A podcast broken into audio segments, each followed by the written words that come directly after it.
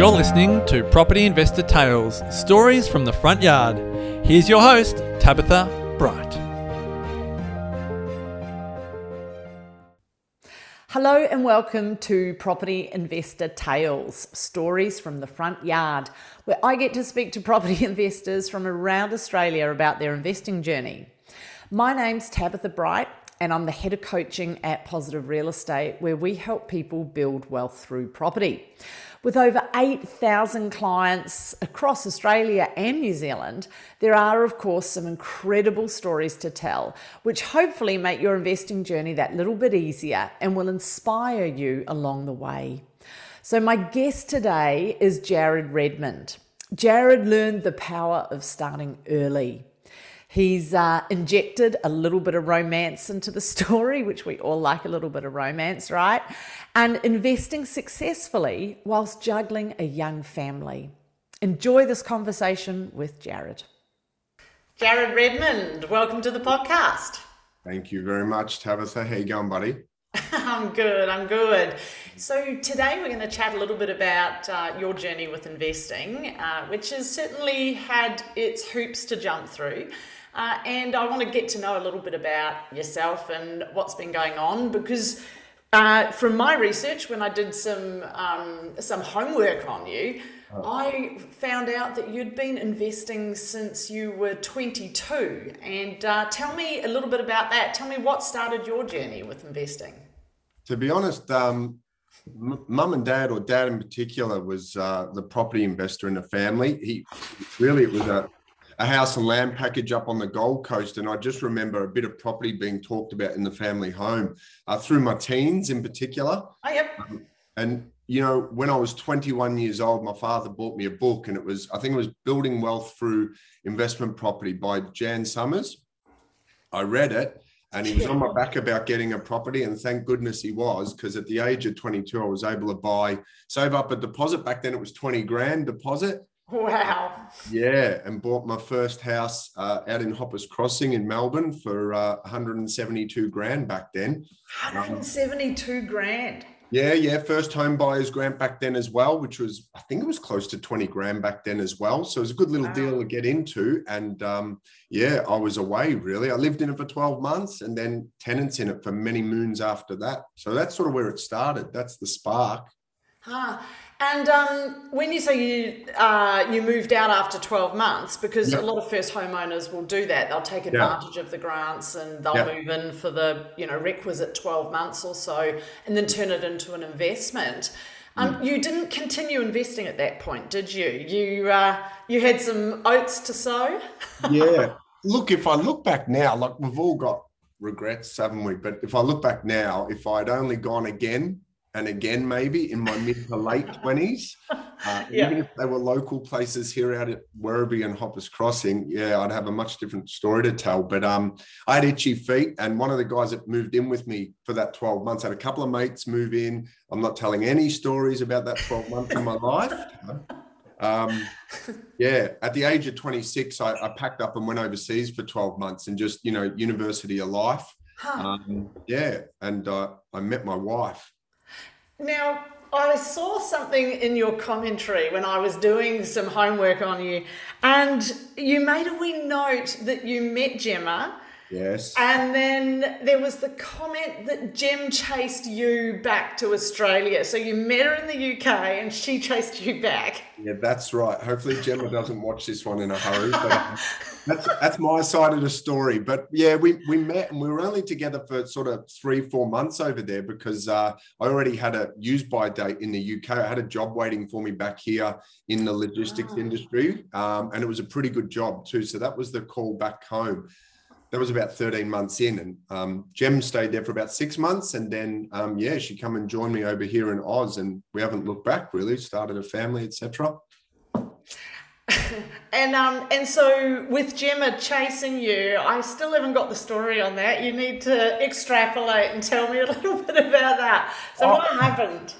Uh, well, obviously there was a there was a real connection between us, and as I said, it was only a couple of months worth. It was probably really bad timing in a way, but um, but um, yeah, we we wanted to um, explore more with each other, I suppose you'd say, and um, yeah, I I sort of said to Gemma, if you're keen on Australia, what do you think about coming over and living over here for a while, Aw. seeing seeing what happens, basically. So Yep. she, God bless her, she packed up and um, moved her world over here in 2007 or 2008, and um, yeah, she found a while to sort of put down roots and find a job, etc. But um, that's basically what's happened, and she's stayed here. I think it's 13 years now, 14 years. Aw, and the rest is history. And there's two children, and couple of kids running around, multiple mortgages, busy life. Um, yeah, lucky we're doing the call now and not half an hour ago because the place was a little bit different 30 minutes ago when both kids were still here. But yeah, I can imagine.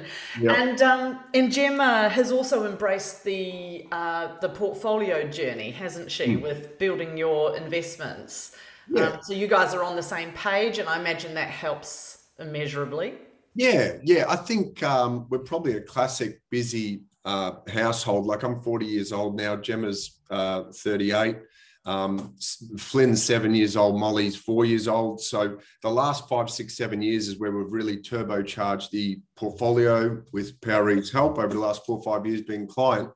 And we've done it with uh, very young children and children entering the world. Like Molly, I remember we were doing a deal and, and Molly was coming into the world and it was like helter skelter. But it, it, it, I bet. Yeah, it can be done. But, you know, like any good household, we have our uh, sort of uh, chores or responsibilities, and I'd probably look after the portfolio a bit more. Um, but yeah, Gemma's 100% on board and understands there's lots of good going on and that that's the right thing to be doing for sure. So, Awesome. Yep. And so, uh, I mean, obviously, for anyone that has a young family that is wanting to invest and hold down, you know, uh, is holding down a full time job, um, often both parents holding down jobs, uh, it does take a lot of organisation. And it sounds like you've got some really good systems. Uh, in that area, and do you think that's the key to you guys being successful? Because how many properties have you got now? You got about what four, five? yeah, we've got five investment properties and then Wow. we basically own our own home um, outright, which is good and have done. And we've redrawn on that a couple of times as you do to go again through your investment journey. But Of. Yeah, yeah, we, we sort of have our we call it our um, reconciliation night, if you like, or RECO night once a month, where we'll get the spreadsheet out and balance the books from the previous month, money in, money out. You know, once the kids have gone to bed one night.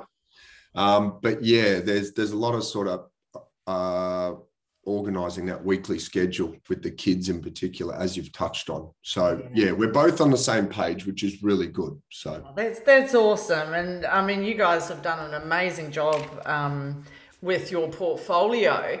And when you build a portfolio, often there's some interesting challenges along the way. Like, what would be one of the weirdest or craziest things that happen along the way for you with your portfolio? We've had a couple of crazy ones. We've probably been lucky overall. I've got a good COVID story for you, but that's very recent. That's still unfolding, but it's it's just waiting for an insurance payout now. So you beauty, Okay, always have good insurances, good landlord insurance. But um, a great. story a story from about probably 15 years ago. I was in my mid 20s, and it was um, the house in Hoppers Crossing that we uh, I I first purchased. Um, I, I remember it vaguely, but I remember the tenant going missing, and there was talk of where's the tenant, you know, the the rent's not paid, etc. And it was a little bit of time later that we actually found out that um, the police might have come and picked him up and taken him away. Um, and uh, nothing else was said. All, all I heard was that he had maybe gone to prison.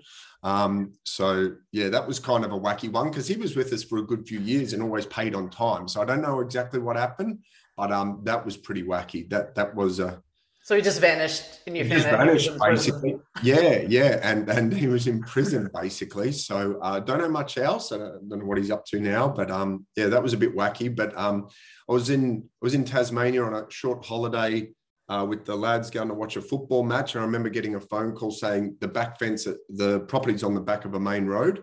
And I remember the back fence getting blown over in the middle of winter, like completely sort of just toppled over. It must have just been ready to go. Uh, and obviously, being on the back of a main road, it was quite a sensitive issue that needed work quickly. So that was a funny one to come home to as well. Oh, it sounds like, I mean, in any portfolio journey, when you build property, there's Yeah. always one or two, um, you know, things that go yeah. awry. And yeah, you know, when we're coaching, we talk a lot about normal problems versus abnormal problems. Mm. Um, and so there's certainly some fun stories, but good to know that over, you know, if you're 40 now and you started investing at 22, that's yeah. a decent amount of time in the market with a number of properties. And it's good to hear that, you know, there's nothing that's gone too badly uh, you know, sideways for you? Because a lot of yep. people are worried about that. Right. Would, yep. What would your thoughts be on for people that are concerned about the challenges of property? Would that let you? Would that stop you from getting into the market? Um, did it worry you? What would you say to somebody that's worried about the stuff that goes sideways? Yeah, I suppose, especially in the last four or five years, being with Positive and being in the education program, um, I really feel like I'm a lot better equipped with all that stuff now. Like, honestly, 18, 19 years ago, when I, what was it, 20, uh, 18 years ago, 19 years ago, when I built that first property, you know, I wouldn't have known what to do with half of this stuff. I would have been leaning on mum and dad, dad in particular, with some of his background with his Gold Coast investment. But um, yeah, I've learned all the uh, the risk mitigation side of it with having good buffers and good insurances in place, even to the extent of some good life insurance and stuff like that, all those yeah. things behind you. Um, and as I touched on just before, with our Richmond investment last year with COVID, we got through about eight, nine, ten months at a year without a scratch on any of the portfolio. But then we got a big scratch with the tenants basically vacating in Richmond and not paying rent for months on end. And um, as I said, we, we went through Terri Scheer, and thanks to Natalie Flanagan, if she's listening, um, fantastic job with the R and W team. They really helped me through it, and we're basically getting all our money back through insurance, which is good in lost rent. That is. That's awesome. And so Natalie Flanagan and those guys, the R and W, they're your property managers, just for people yes, that aren't familiar sorry. with yep. the team. Yep. yep. So the property management team um, made sure that you were kept abreast of everything, kept yeah. track of it, you've yep. got your insurances, so your lost rent's going to be um, reimbursed to you. Yep, yep, yep, from your any, insurance. Yep, yep. Any day now that's due in, so it's taken a long time. It was a long, drawn out process, but yeah, uh, the team at R and W were fantastic. Like lots of communication okay. with with Nat, and um, yeah, lots of emails and all that. Because yeah, one of the tenants had moved out, the other one stayed in for a long time, and and eventually stopped paying himself. So it just yeah, got really messy, to be honest. Right. And so, once again, for anyone listening that might be concerned, because often that's people's concern is mm, yeah. if my tenants stop paying, and obviously there were some new rules that came in with COVID where you couldn't just kick a tenant out, and um, and there were some drops in rent for people that concern, you know, would be a concern for a new investor. Um, one of the thing key coaching tools for the coaches teaching people about investing is buffers. Is that so having a, a certain amount of money set aside for this kind of stuff, for emergency. Is that what um, you were able to draw on? So you had some buffers to yep. manage the fact that your tenants weren't paying rent for a period of time. Is that what happened? Yeah, that that's exactly what happened, mate. Yeah, they that awesome. got us got us out of drama. We, we didn't um, miss a repayment, etc. So we right. stayed in the lender's good books. Um, yep. It didn't we got reasonably good cash flow, but um, yeah, those buffers definitely come into action because um, it was a good sort of three or four months there of heavily reduced rent or no rent. So it started to add up a bit, but um, yeah, having that good buffer in place got us through. Great, and then good communication from the team and your insurances as your backup, and yeah, Yep, and you live to, um, you know, pop out and fight another day. yeah, yeah. I was really look. It was good in a way. Like we we experienced it, and um, you know, all that stuff that Power had been uh, preaching with the buffers and, and yeah. good rental managers and stuff like that as well. It all come to the to the fore, so it was good. Awesome, awesome, awesome, awesome.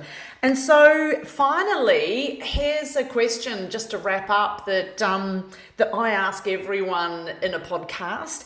If you were standing in front of young Jared right now, so Jared 22 years ago, and I think I know what your answer is going to be, what advice would you give to young Jared uh, looking back and knowing your journey now? What, mm. Is hmm. there anything you'd do differently? Anything you'd change?